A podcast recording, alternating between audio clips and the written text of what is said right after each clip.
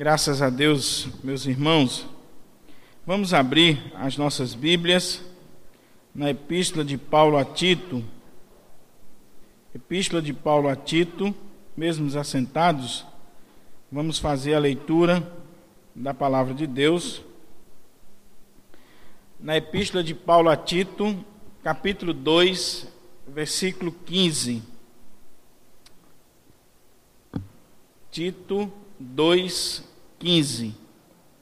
A palavra do Senhor para a nossa meditação nessa noite. Diz assim: Dize estas coisas, exorta e repreende também com toda autoridade. Ninguém te despreze. Dize estas coisas, exorta e repreende também com toda autoridade. Ninguém te despreze. Vamos orar ao Senhor. Pai querido, muito obrigado, Senhor, pela tua palavra que acaba de ser lida. Palavra essa que é fonte de bênção, de instrução para cada um de nós. Palavra essa que nos exorta, que nos encoraja, que nos anima a caminhar a cada dia. Quero suplicar que o teu Espírito Santo, que inspirou essa palavra, ele possa estar iluminando os nossos corações para compreendermos e colocarmos em prática essa palavra na nossa vida. Ser conosco, meu Pai, é essa nossa oração, o nosso desejo em Cristo Jesus. Amém. Amém. O tema do nosso estudo nessa noite, meus irmãos, é os imperativos do pastorado.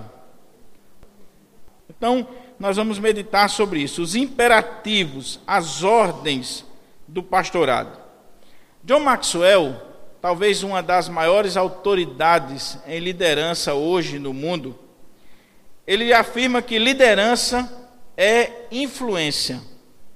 Liderança, na perspectiva de John Maxwell, é influência.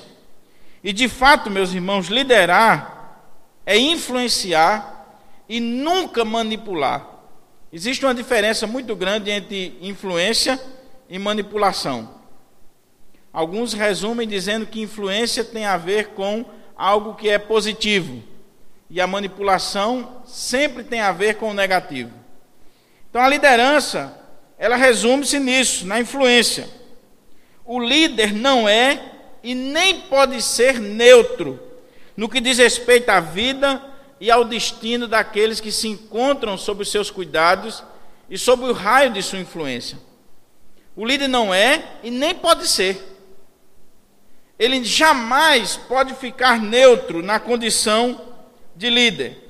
E é exatamente por isso que o apóstolo Paulo, mais uma vez nesta carta, ele vai se dirigir ao líder, entre aspas, ao pastor da igreja, a, o líder que ele havia colocado lá na ilha de Creta. Se você olhar para a sua Bíblia aí, você olhar o capítulo 1 nessa carta, versículo 4, Paulo está se dirigindo a Tito. Versículo 5, Paulo volta a se dirigir a Tito. Capítulo 2, toda a sessão anterior, do verso 1 ao 14, Paulo está se dirigindo a Tito. E ele encerra o capítulo mais uma vez falando com Tito. E falando agora de forma muito clara, até dura, porque ele vai agora dar ordens, mandamentos, imperativos para o pastor Tito. Olhando para esses textos aqui, nós podemos observar que Tito deveria falar a doutrina, aconselhar, ensinar, endireitar o que estava torto, Tito tinha uma tarefa tremenda naquela ilha de Creta. Paulo está colocando nas mãos dele todo esse arcabouço do pastorado. Você vai ensinar, você vai aconselhar, você vai doutrinar, você vai pastorear esse rebanho. E aí a gente pode ver aqui, meus irmãos, pelo menos três coisas à guisa de introdução para a gente compreender esse versículo eu queria destacar três coisas. Primeiro, como um pastor mais experiente, Paulo está instruindo e aconselhando um jovem ministro no seu início de ministério.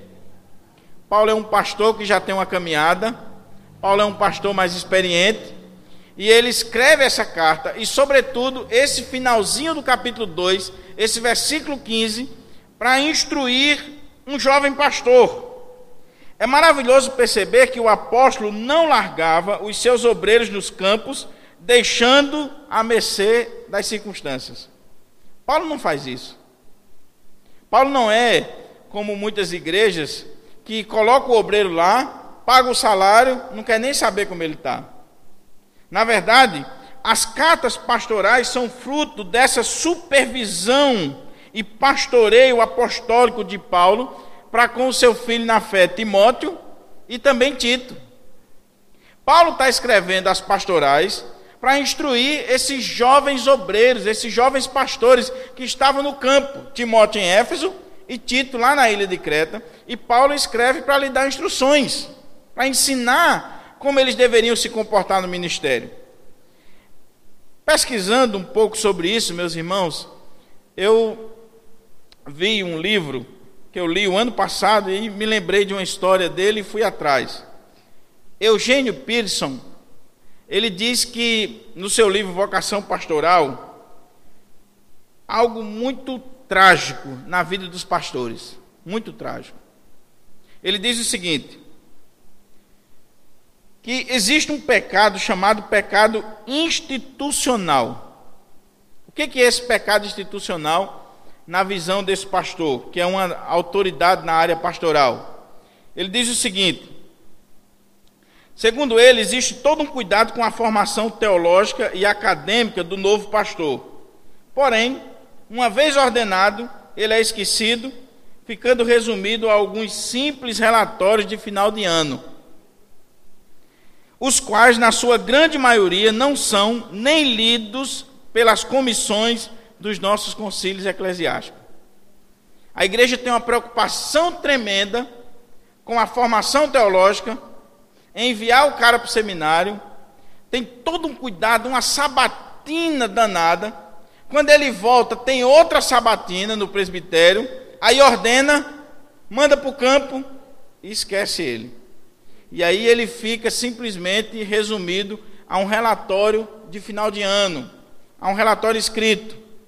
E aí esse pastor, ele diz o seguinte: ele chega a relatar que quando percebeu que não estavam lendo os seus relatórios, ele começou a escrever coisas terríveis que estava fazendo, entre aspas.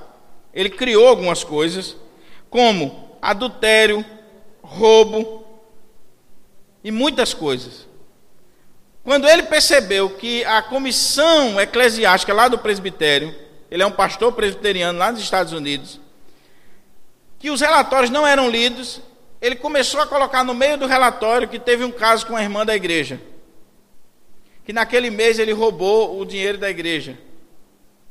E aí ele disse que quando foi, depois de três anos, ele havia plantado a congregação, o trabalho havia crescido e ele foi ser homenageado no presbitério.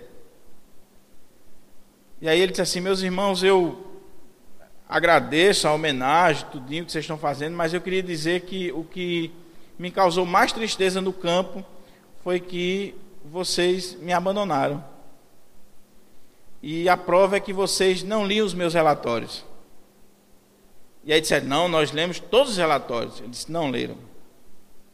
Porque se vocês pegarem os relatórios, todos eles, no mês tal eu coloquei que havia adulterado.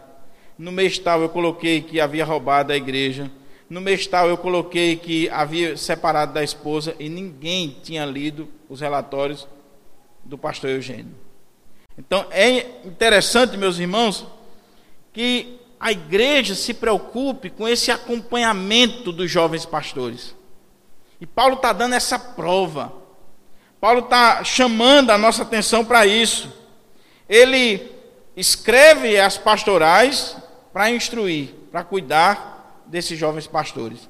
Talvez o maior exemplo disso seja João Calvino. João Calvino tinha uma preocupação tão grande com os pastores de Genebra que ele se reunia com os pastores de Genebra toda semana. eu, se eu não estou enganado, toda quinta-feira Calvino se reunia com os pastores para pregar para eles, para orar com eles. Toda a série de comentários, de pregações de Calvino no livro de Daniel, foi ele pregando para os pastores. Então, esse é o primeiro ponto, esse cuidado de Paulo. Segunda coisa que eu vejo ainda à guisa de introdução, é que Paulo está trazendo à memória de Tito a sua principal tarefa, a sua principal tarefa pastoral. Desde o início da carta, ele vem instruindo Tito com respeito àquilo que Tito deveria fazer: ensinar, aconselhar, endireitar o que estava torto. Né? Então, ele aqui, ele está chamando a atenção de Tito para a sua principal tarefa no pastorado. Isso é muito importante porque, à medida que o tempo vai passando, os pastores correm o risco de esquecerem-se do que é de fato a sua função na liderança da igreja de Deus e se envolve com coisas que não necessariamente é a sua tarefa. Qual é a tarefa do pastor? Atos capítulo 6, versículo 4. Olha aí, Atos 6, 4. Os discípulos estavam se envolvendo com coisas que não era a sua tarefa. Eles estavam se envolvendo com coisas até legítimas, que eram as mesas. Mas eles param e dizem: espera aí, a nossa tarefa é a oração e o ministério da palavra. Então, Paulo, quando ele escreve esse texto aqui para Tito, ele está relembrando a Tito qual é a sua tarefa pastoral. Qual é a sua tarefa, Tito? é você cuidar desse rebanho, ensinando, exortando, repreendendo, corrigindo eles a cada dia, é pastorear esse rebanho. Você não está aí para fazer outra coisa. Você não foi mandado para essa cidade aí, pra, ou para essa ilha, simplesmente para fazer política, para ganhar fama, não. Você foi mandado para ir, para exortar, repreender, para ensinar a doutrina para esse povo. Então isso é fundamental. A terceira coisa, ainda a guisa de introdução, é que nesse texto Paulo nos fala da importância, do valor e a fonte da autoridade pastoral. Isso é tão fundamental, irmãos. É importante perceber que Paulo valoriza e compreende a importância de um ministério pastoral sério na igreja local. Hoje a gente vive uma febre aí onde o ministério pastoral está sendo descartado. Não, nós não precisamos de pastor. Para que pastor? Para que liderança? Nós podemos formar um grupinho, se reunir, adorar e pronto. A gente não precisa de igreja, de pastor, de instituição, de nada. Paulo reconhecia a importância desse ministério pastoral sério numa igreja local. E aí, o que ele chama a atenção aqui é que ele vai deixar muito claro nesse verso que a fonte da autoridade pastoral não é e nem pode ser simplesmente o título, mas o quanto esse pastor está comprometido com o ensino fiel das Escrituras. Paulo está deixando claro aqui que a fonte da autoridade de um pastor não é o título, não é o diploma de bacharel em teologia, não é a denominação, não é nada disso. A autoridade do pastor não vem dele. Nós vamos ver isso aqui mais na frente. Ela vem do fato dele ser fiel na exposição das Escrituras, na transmissão da doutrina, do ensino apostólico. Então, quando ele é fiel na exposição da doutrina, ele tem autoridade. Isso é importante, irmãos, porque nós vivemos uma época em que só o fato de dizer que é pastor, a gente já acha que você não pode nem chegar perto. E tem pastor que se acha assim, né?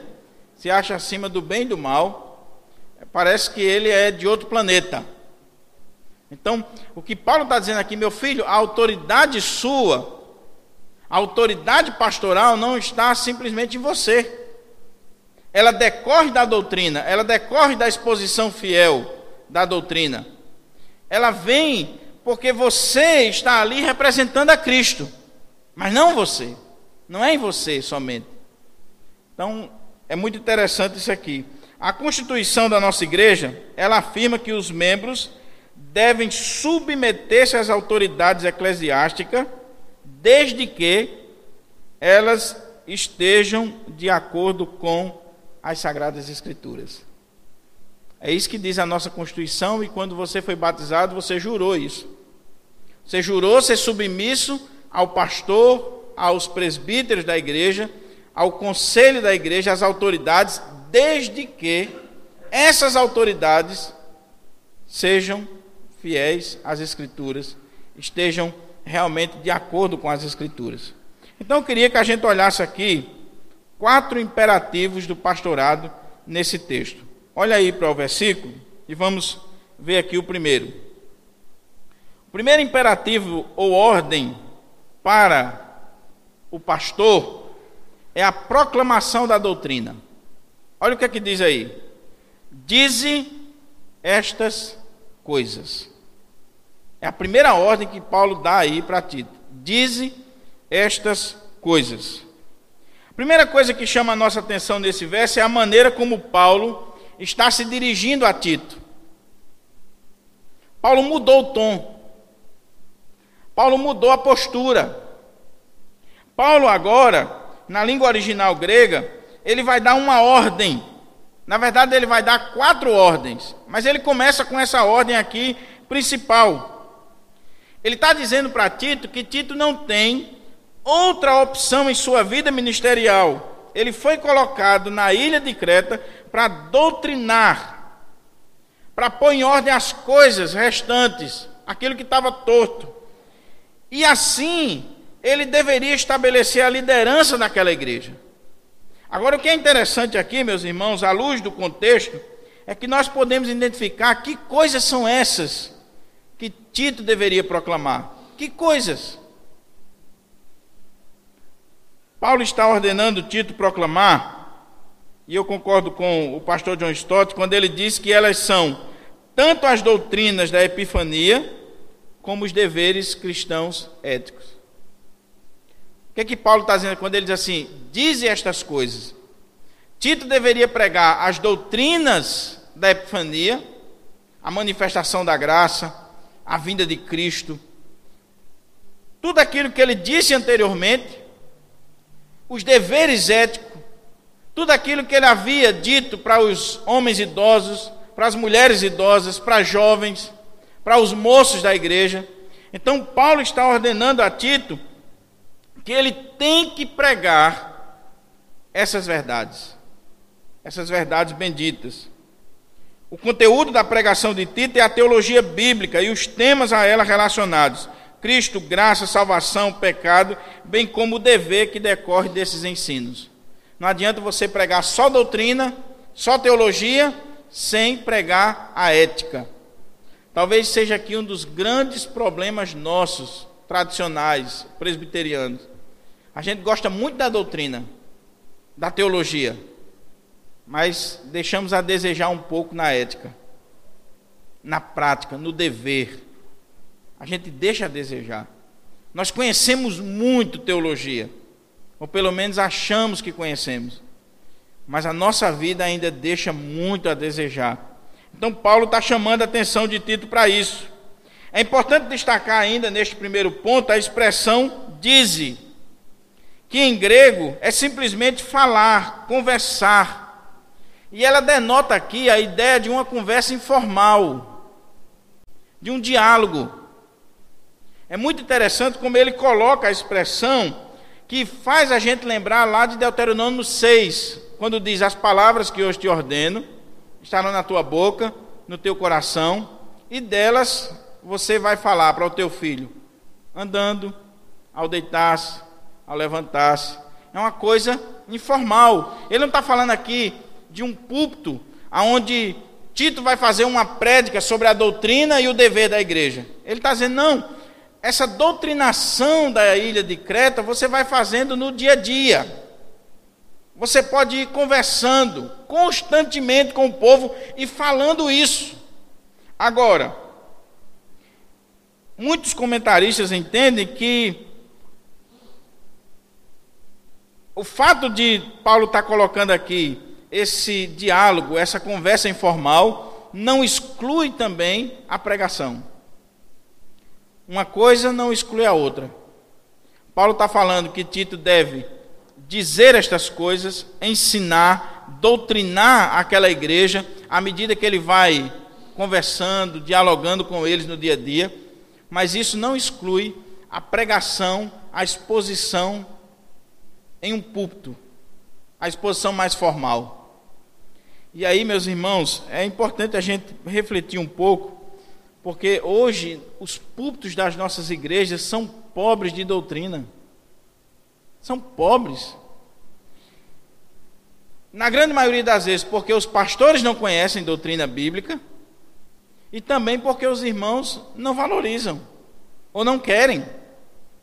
Então, se você fizer uma pesquisazinha aí, você vai ver que 99% das pregações em muitas de nossas igrejas é autoajuda. E não doutrina bíblica. Não palavra de Deus de fato. Mas é simplesmente o que fazer, como fazer, para você ter sucesso. É simplesmente isso. E as pessoas são alimentadas com isso. Então Paulo está dizendo a Tito: olha, Tito, diz estas coisas. Fala da doutrina, fala do dever, seja no dia a dia seja no culto formal, no culto público, na liturgia do culto, fale, meu filho, da doutrina e do dever. Não deixe de falar, não, não pare de falar. William Hendricks, ele resume o significado dessas primeiras palavras dizendo o seguinte: Tito não deve jamais ser faltoso em seu dever. Deve prosseguir fazendo o que vem fazendo até aqui. Deve falar constantemente Aí ele chama atenção para o versículo 1 do capítulo 2. Sobre esta gloriosa vinda de Cristo, a vida de santificação como oferta de gratidão apresentada a Deus. Ele deve insistir com o povo sobre isto, fazendo sempre que lhe apresentasse boa ocasião. Surgiu a ocasião, ele estaria falando sobre a graça, sobre Cristo, sobre o dever cristão ele estaria pronto, preparado para falar. Então, esse é o primeiro ponto. Segundo ponto do nosso estudo é a segunda ordem ou a tarefa para o pastor. Ele chamou a atenção, dizendo: Olha, você vai dizer para esse povo a doutrina e o dever cristão. Agora, o que, que ele diz aí? Diz estas coisas, exorta. É a segunda ordem exorta. A segunda ordem ou tarefa para o pastor é exortar. Essa é a segunda ordem. O que será que Paulo quer dizer ao seu filho na fé Tito com esta ordem exorta? Quando observamos essa palavra na língua original, essa palavra é muito bonita na língua original, é paracaléu. Paracaléu, ela significa chamar para o meu lado convocar, admoestar, confortar, consolar, encorajar. Veja que riqueza, tem outras definições aqui que o, o, o lexo grego dá, mas veja que coisa, a ideia aqui, a ideia básica e principal que essa palavra transmite e descreve para nós, é de alguém que foi chamado ou convocado para estar ao lado de outro, no intuito de admoestá-lo. William Hendrick, ele defende que a ideia principal é que Paulo está chamando a atenção aqui para aquela pessoa que é convocada, chamada, escolhida para estar do lado do outro e admoestrar esse outro.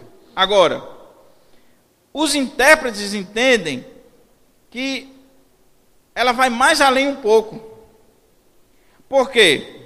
há pelo menos três definições, cada comentarista ele vai ressaltando um, um, significado a mais dessa palavra, de tão rica que ela é. Então, por exemplo, Calvino diz que a ideia de Paulo aqui é que o pastor deve estimular. À medida que ele prega a doutrina, que ele ensina o dever, ele deve estimular o rebanho e repreender o rebanho. Então, essa é a ideia de Calvino. Pastor Hernandes já chama a atenção para a ideia do encorajar. À medida que o pastor ensina a doutrina, o dever, ele também tem a obrigação de encorajar o seu rebanho, de trazer esse encorajamento. Se você pegar aí a versão na linguagem de hoje, talvez seja quem melhor traduziu esse texto. Por quê? Porque a linguagem de hoje traduziu como animar. À medida que o pastor prega a doutrina, ensina o dever, ele anima o rebanho e não só repreende o rebanho, ele também anima. Ele traz ânimo para aquele povo. E aí o William Barclay ele é muito feliz quando ele diz assim: qualquer pregador que reduza a sua audiência a um frio desespero fracassou em sua tarefa. Os pecados devem ser condenados não para que as pessoas sintam que seu caso é desesperador, senão para que possam ser guiadas à graça que está acima de todos os pecados. Então, o que que Paulo quer dizer a Tito quando ele diz assim: diz estas coisas, exorta. Ele está dizendo, Tito, meu filho, você não vai só pregar, não. Você não vai só repreender esse povo, não. Mas você está fazendo isso para que esse povo agora se anime, tenha ânimo, descubram a graça de Deus, descubram o perdão de Deus. Isso traga ânimo para a vida deles. Irmãos, nenhum pastor tem o direito de pregar para a igreja e simplesmente ter esse sentimento de levar peso para a igreja. Ele não pode fazer isso. Ele não pode pregar sobre o inferno com aquela perspectiva de causar terror, de causar nas pessoas medo e simplesmente deixar as pessoas com esse temor no seu coração. Ele tem que mostrar a desgraça que é o inferno mas ele tem que mostrar a beleza que é o céu e apontar o caminho. Ele tem que exortar, ele tem que animar, ele tem que encorajar, ele tem que prover estímulo para o seu rebanho. Tito deveria fazer isso. E quantas vezes, irmãos, os pregadores, eles trabalham simplesmente o aspecto negativo. Eles trabalham simplesmente essa questão da, da repreensão, que a gente vai ver aqui na frente. Mas ele não traz ânimo para o rebanho, ele não encoraja o rebanho, ele não estimula o rebanho. É como que ele estivesse pregando e aquele rebanho sentisse que ele não ama aquele povo. Irmãos, uma coisa é o homem amar a pregação, outra coisa é o homem amar o povo para quem ele está pregando. É muito diferente. Tem muita gente aí amando a pregação. Ele gosta do palco, ele gosta das luzes, mas ele não gosta do povo. Ele não gosta do povo. Ele não tem cheiro de ovelha. Ele não se preocupa com as pessoas. Ele não leva ânimo para as pessoas. Ele não encoraja, não estimula. Por isso que Paulo está dando essa ordem para um jovem pastor dizem assim: meu filho, diz estas coisas, seja fiel, seja um bom doutrinador, seja ortodoxo na doutrina, na ética cristã. Mas, meu filho, encoraje esse povo. Leve ânimo para esse povo. O ministério pastoral é um ministério de encorajamento, de ânimo. Um bom exemplo dessa verdade é o ministério exercido por Neemias, quando da reconstrução do muro de Jerusalém. Aquele povo estava abatido, acabrunhado, aquele povo estava sem ânimo. Diz a, a, Bíblia que Neemias chegou ali e recobrou o ânimo daquele povo. Neemias trouxe uma nova esperança para aquele povo, animou. Uma cena que ilustra bem o que o texto quer dizer para nós, os pastores, é a ocasião em que o rei Davi se encontra na caverna de Adulão e transforma homens endividados, amargurados de espírito, num poderoso exército. Você olhar lá em 1 Samuel capítulo 22, você vai ver que Davi, quando chegou naquela caverna ali, só tinha bagaço. Era negro endividado, angustiado, era um problema. Talvez um exemplo de muitas das nossas igrejas. E aí que o camarada olha assim e diz: Ei, ser pastor daí eu não vou não. Quero ser pastor aí não aquele povinho ali, aquele povinho qualquer. Mas aí, a beleza do ministério pastoral e a, a pessoa de Davi está ilustrando isso como rei, é que Davi chegou ali, pegou aqueles homens endividados, amargurados de espírito, trabalhou aqueles homens e eles vão se transformar num exército leal a Davi. Eles vão estar prontos para a guerra. Então, isso é o ministério pastoral. O pastor, o líder, deve ser um encorajador. Ele não esmaga a cana quebrada nem apaga a torcida que fumega. Tito tem que exortar. Tem gente que ao invés de apacentar o rebanho, ele apalcenta o rebanho. Ele coloca o rebanho quietinho lá no cacete. Né? Isso é triste, irmãos. Você tem igrejas que até as crianças têm medo de chegar perto do pastor. As pessoas têm medo de falar com ele. Porque ele não é esse encorajador. E Paulo está chamando a atenção de Tito. Terceiro lugar. O terceiro imperativo do pastorado, Paulo está dizendo aí, olhe para o texto. Dize estas coisas, exorta e repreende repreende. Alguém já disse, e quem disse isso foi um escritor chamado Oswald Chamberlain, que ser pastor seria a melhor profissão do mundo se a gente não tivesse que lidar com determinados tipos de pessoas. E aí, nesse livro, ele trabalha todos os tipos de pessoas que tem numa igreja. Há pessoas que não gostam de serem repreendidas mesmo que estejam vivendo na prática do pecado. Seja esse pecado no aspecto doutrinário, as heresias, ou, sobretudo, no que diz respeito à ética ou dever cristão. As pessoas não querem ser repreendidas. E a expressão que Paulo utiliza aqui para repreender, ela traz a ideia de refutar, expor o erro, o pecado.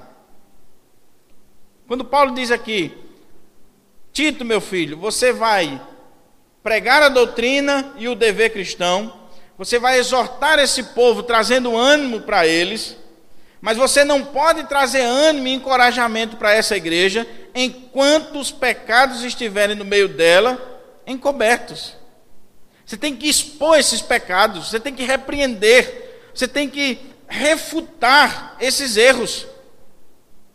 Veja que o fato de um pastor ser encorajador, entre aspas, ser um animador, não quer dizer que ele seja insensível ao pecado. Não. Ele não pode passar a mão na cabeça. Ele não pode fechar os olhos. Tito deveria expor, refutar os pecados, em especial dos falsos mestres. Olha aí para o capítulo 1, você vai ver no versículo 9, no versículo 13, que Tito deveria expor e refutar o erro dos falsos mestres com severidade, com conhecimento teológico, com determinação. Faz lembrar, meus irmãos, os profetas veterotestamentários, como por exemplo Natã. Natã, lá em 2 Samuel capítulo 12, ele repreende o rei Davi com sabedoria, que ele não é besta, mas ele não esconde o pecado do rei. Ele expôs o pecado do rei, ele refutou o erro que o rei havia cometido. Então, é esse o ministério de repreensão. Você vê, por exemplo, João Batista, o qual denunciou o pecado de adultério de Herodes, lá em Marcos capítulo 6, 17 a 19 e ele perdeu a cabeça por isso. Ele expôs, ele refutou, ele repreendeu, ele chamou a atenção do rei Herodes. O pastor não é e nem pode ser político, entre aspas. Nem tão pouco, eu coloquei aqui aquele texto que eu preguei domingo retrasado, ele pode ser um cantor romântico que canta canções de amor para um povo que está vivendo na prática do pecado. Deus chama Ezequiel no capítulo 33, verso 30 ao 33, e diz: Ezequiel, meu filho, você está sendo para esse povo como um cantor romântico, Eles estão vindo ouvir você simplesmente porque eles querem lucro. Não é porque eles estão preocupados com a palavra. Então, o pastor, meus irmãos, ele não pode ser essa figura. A maior tristeza que a gente sente é quando alguns setores da igreja quer que você seja político. É triste, irmãos. É triste.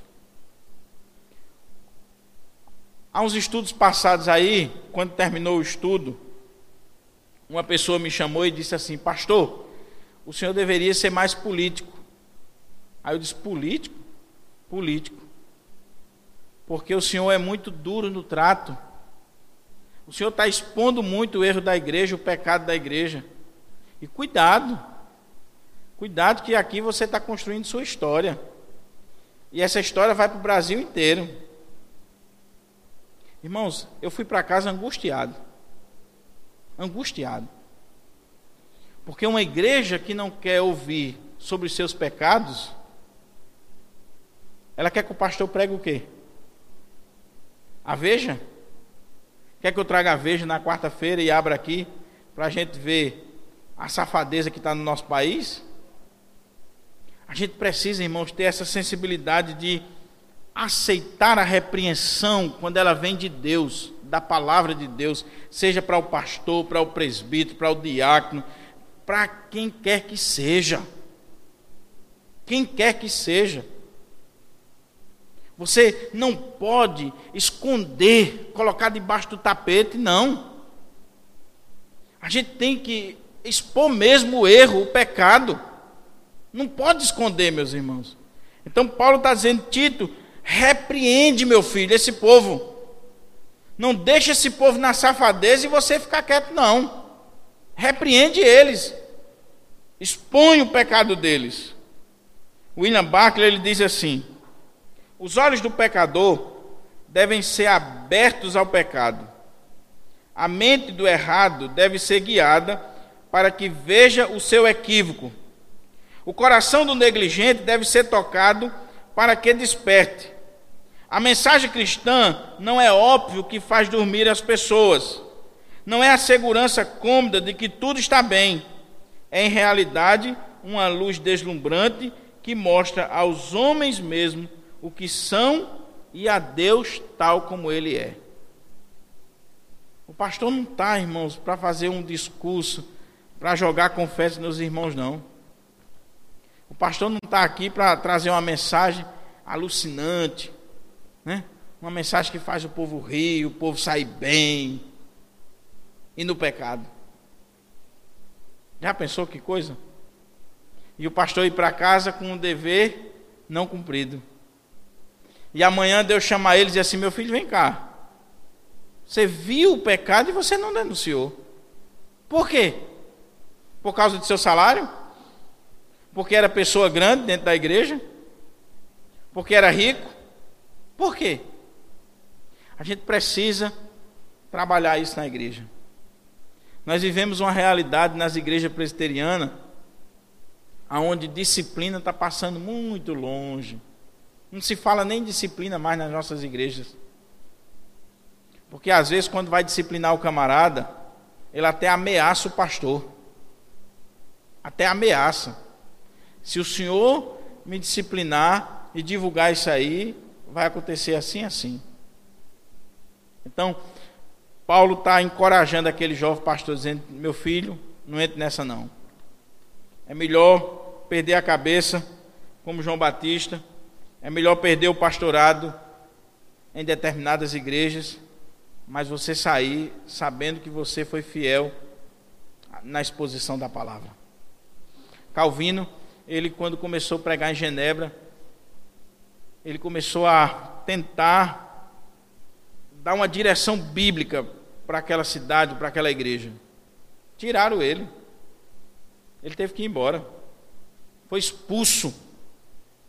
Mas depois de três, quatro anos, mandaram buscar ele de volta, porque viram que de fato ele era um homem de Deus. Que ele queria ensinar aquele rebanho a palavra de Deus. Então, quarto lugar, quarto e último lugar. O último imperativo do pastorado tem a ver com a sua autoridade. É o último imperativo. Paulo diz aí, ó: Dize estas coisas, exorta e repreende também com toda autoridade. Ninguém te despreze. A ordem está aqui. Ninguém te despreze. É muito importante a maneira como Paulo conclui esse verso. Ele vai destacar a autoridade de Tito como pastor e o mestre da ilha de Creta. Uma ordem semelhante a essa é dada lá em 1 Timóteo, no capítulo 4, versículo 12. Confira lá quando Paulo vai dar uma ordem semelhante para Timóteo. Ele vai dizer: Timóteo, meu filho, que ninguém te despreze, pelo contrário, torna-te padrão dos fiéis. Na palavra, no trato, nas boas obras, você não permita, por causa da idade de Timóteo, por causa do temperamento de Timóteo, a igreja lá em Éfeso estava menosprezando, desprezando, tratando com desdém o pastor Timóteo. E Timóteo estava ficando triste. Timóteo estava ficando angustiado, né? Então a igreja, Timóteo era um menino para aqueles modos da época, era um menino na, na frente da igreja. Então Timóteo estava ficando angustiado e Paulo diz que ninguém te despreze, pelo contrário, que você torne-se padrão desses fiéis. Na sua palavra, no seu trato, na sua maneira de viver, torne-te padrão, exemplo para eles. Então aqui a gente pode ver duas coisas nesse finalzinho, nessa ordem última de Paulo a Tito. Primeiro, a autoridade pastoral.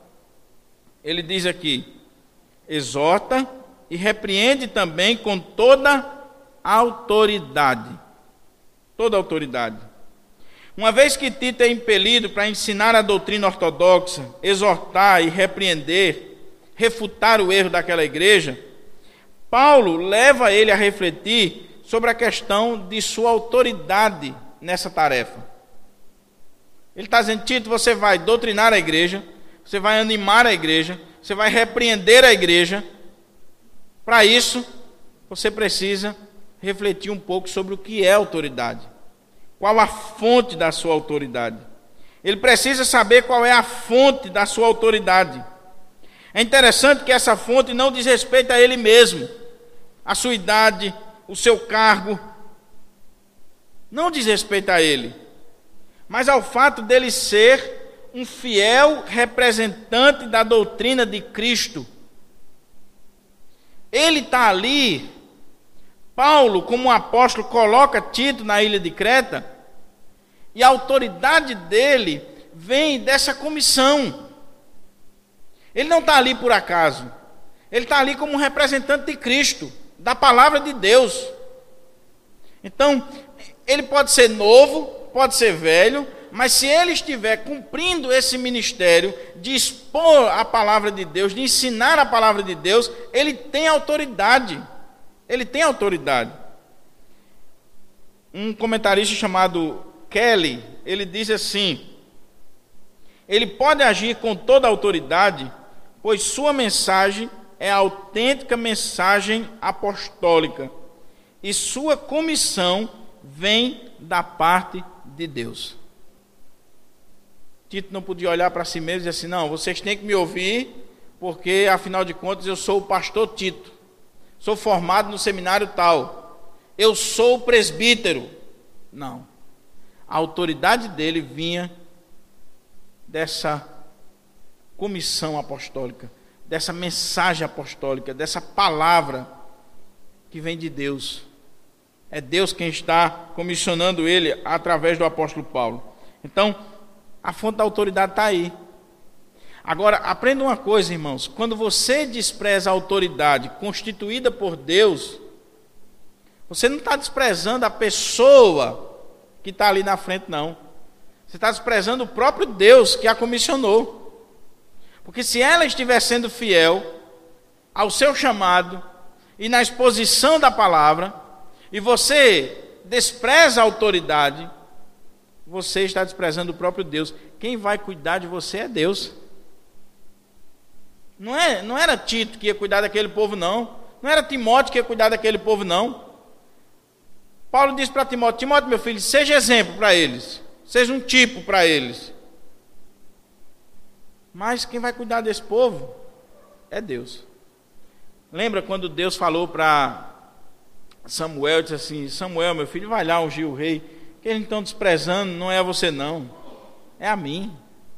É a mim. Não é a você não, meu filho. Então, cuidado, irmãos, porque quando nós rejeitamos a autoridade, e outra coisa, não só autoridades eclesiásticas, guarde isso.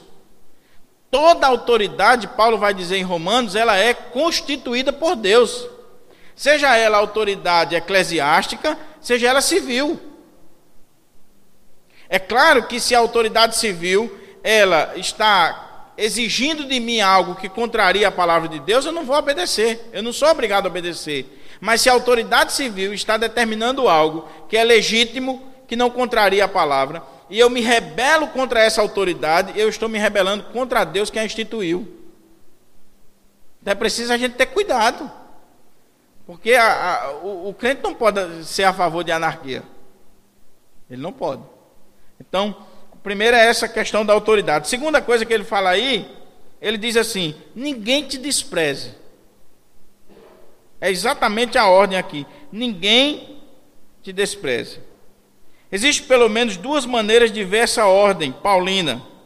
A primeira é a que João Crisóstomo e William Hendricks defendem, ou seja, Paulo estaria chamando a atenção para a postura do próprio Tito em relação ao rebanho. Seria mais ou menos a mesma coisa que ele está dizendo lá para Timóteo. Você vai ficar sendo um exemplo, um padrão. Tenha cuidado com a tua palavra tenha cuidado com a sua maneira de se vestir, com a sua maneira de andar, os lugares que você frequenta, tenha cuidado, seja exemplo para eles. Não dê brecha, não. Porque o ser humano já tem a tendência de menosprezar, de tratar com desdém as autoridades, e se você der brecha, piorou. Então, existe essa linha.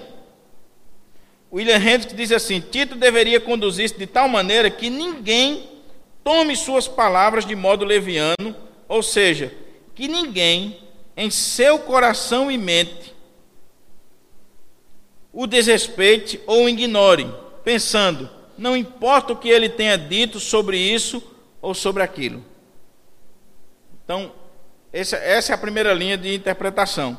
Porém, o mesmo Hendricks, amparado com a maioria dos comentaristas, os estudiosos, eles entendem que Paulo deixa transparecer aqui, nesse termo, uma segunda linha de interpretação. Paulo estaria se dirigindo diretamente a Tito, que ele está escrevendo para ele, e indiretamente, Paulo está se dirigindo à própria congregação, à liderança da, da congregação, aos membros da congregação.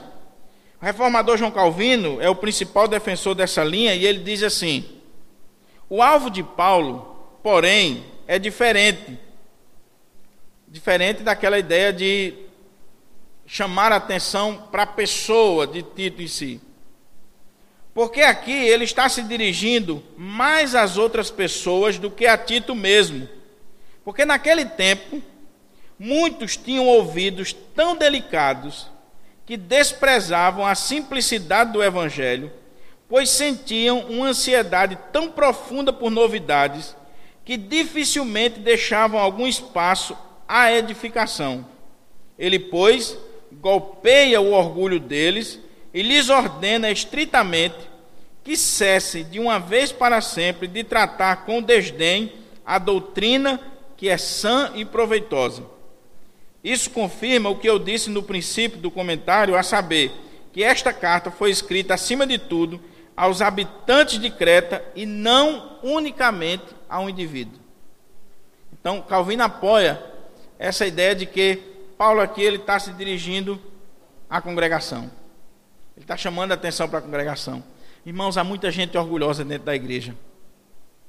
Há muita gente que acha que porque leu dois, três livrinhos já sabe de tudo e não precisa mais ouvir ninguém.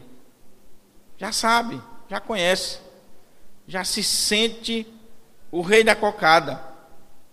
Então, Calvino diz: olha, Paulo está trabalhando aqui essa, esse orgulho dessas pessoas. Gente orgulhosa, presunçosa, que o ouvido já não é sensível a mensagens simples do Evangelho. Quer novidade, quer coisas profundas e mais profundas que nem ela entende. Então é muito interessante isso aqui. O novo comentário da Bíblia resume esse texto da seguinte forma: Ninguém te despreze, isto é, quando assim falares, não permita que alguém trate o que você diz como indigno de atenção. É isso que Paulo está dizendo para Tito.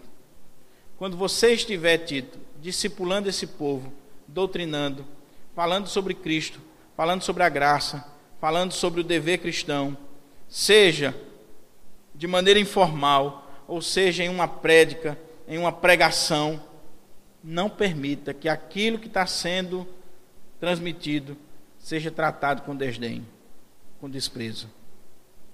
Irmãos, uma das coisas que causa mais tristeza em mim, e eu acho que em muitos pastores, é quando no púlpito você vê o desprezo que muitos têm na hora do culto, com o louvor, com a pregação, com a leitura da palavra. E outra coisa, basta a pessoa ter qualquer coisinha com o pregador, que ela já não escuta mais aquela pessoa, não quer nem saber se o que ele vai dizer é a palavra de Deus ou não. Na hora que ele está pregando, fica no Facebook, fica conversando, fica anotando os erros de português, fica criticando. É preciso que a gente tenha cuidado. Porque o que Paulo está dizendo aqui é: Tito, meu filho, não permita isso. E se Paulo está dizendo, é porque acontecia naquela época e acontece hoje. E eu não vou longe, não. Acontece aqui na nossa igreja. Há muitos cultos nossos que os irmãos ficam o tempo todo conversando o que não devem e até criticando quem está lá na frente sem senso de reverência e do que veio fazer aqui. É preciso a gente pedir misericórdia a Deus. Dizer, Senhor, trabalhe o meu coração. Tire esse orgulho miserável. Tire essa presunção de mim. Me faz mais humilde, mais quebrantado. Que eu entenda que quando eu venho para a igreja, eu venho adorar. Eu venho te servir. Eu venho prestar um culto a ti. Não interessa quem está lá na frente, não interessa eu venho buscar ao Senhor. Então eu quero concluir dizendo o seguinte: há poucos dias eu estava lá na livraria do Alecrim, na loja dos Evangelhos, e eu vi um livro que até agora no Congresso proclamar, e estava aqui na, na banca de livros aqui. Não quero um pastor bacana. É o tema do livro. E esse livro ele trata dessa nova onda de pastores que são verdadeiros astros, verdadeiros apresentadores, aquela turma que se veste como boy, fala como a moçada e na ideia de evangelizar. É o pastor bacana do povão e às vezes até palhaço. E é preciso, irmãos, a gente entender: a igreja não precisa de um pastor bacana. A igreja precisa de um pastor, de um presbítero fiel. É isso que a igreja precisa. A igreja não precisa de um animador de auditório. A igreja não precisa desse tipo de gente. A igreja precisa de alguém fiel. Que muitas vezes vai ser duro, chato, mas se ele estiver sendo fiel à palavra de Deus, ele está sendo bênção para a vida da igreja. Então, que a gente possa orar. Quando eu estava preparando esse estudo, eu pedindo misericórdia a Deus para a minha vida e para a vida dos meus colegas pastores, da nossa igreja, das demais denominações. Irmãos, o ministério pastoral está descaracterizado totalmente descaracterizado. Eu tive a infelicidade de ter no, no seminário, na última semana, ainda bem que foi na última semana, porque talvez se fosse mais de uma semana eu não, não teria suportado. Um pastor, que ele até já pregou aqui na igreja, que ele chegou com a novidade lá no seminário de que o povo precisava aprender, o pastor precisava pregar com data show, com imagens, com coisas modernas, porque o povo hoje não suporta mais ouvir um sermão que não traga essas novidades. E aí o cara implantou no seminário essa nova onda, pregar com data show, né? E assim, não deu dois meses, graças a Deus. Não deu dois meses. Ele mesmo deu provas de que não era uma pessoa séria. Ele mesmo. Nada contra o data show, irmão. O problema é que quando a gente falta o Espírito Santo de Deus, falta a palavra de Deus, a gente tem que criar qualquer coisa. A gente tem que criar qualquer coisa. Uma músicazinha de fundo, uma melodia mais chorosa, uma imagenzinha atrativa para trabalhar e manipular as pessoas. O pastor não é manipulador. O pastor ele influencia, o líder influencia, mas não manipula. Então que Deus aplique essa palavra no nosso coração. Que você saia daqui orando, Senhor, pedindo misericórdia a Deus para a sua vida e para a vida da liderança da igreja.